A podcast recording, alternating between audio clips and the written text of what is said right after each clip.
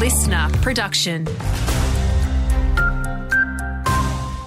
Hey there, Brianna Redhead with your local briefing. Kimberley and Pilbara locals are being warned to prepare properties, stock emergency kits and activate severe weather plans. Ex-tropical cyclone Lincoln moving over the Kimberley, bringing heavy rainfall, which is set to cause flash flooding in catchments.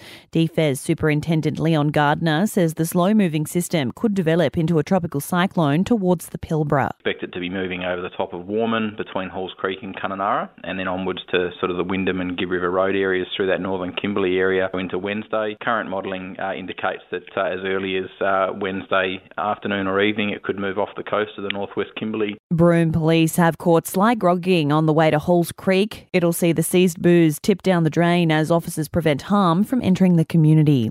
The time has arrived to examine existing and future telecommunication needs in rural and remote communities across Australia. The Federal Communications Minister appointing a committee to conduct the twenty twenty-four Regional Telecommunications Review, to be led by Alana McTiernan as chair. The findings are set to be presented to the government by the end of this year. And the town of Port Hedland is bringing in new by-election voting packs. There are replacement packs to be available from the Civic Centre once they've arrived. Residents have until March first to cast a postal vote.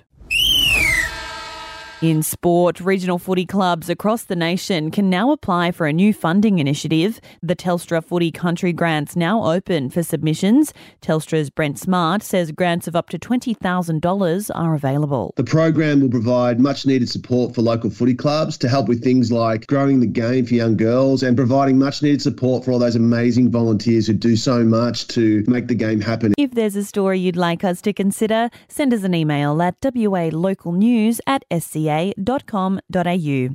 Want more local news? Get free breaking news about our community. Download the Listener app, search for your area and subscribe now.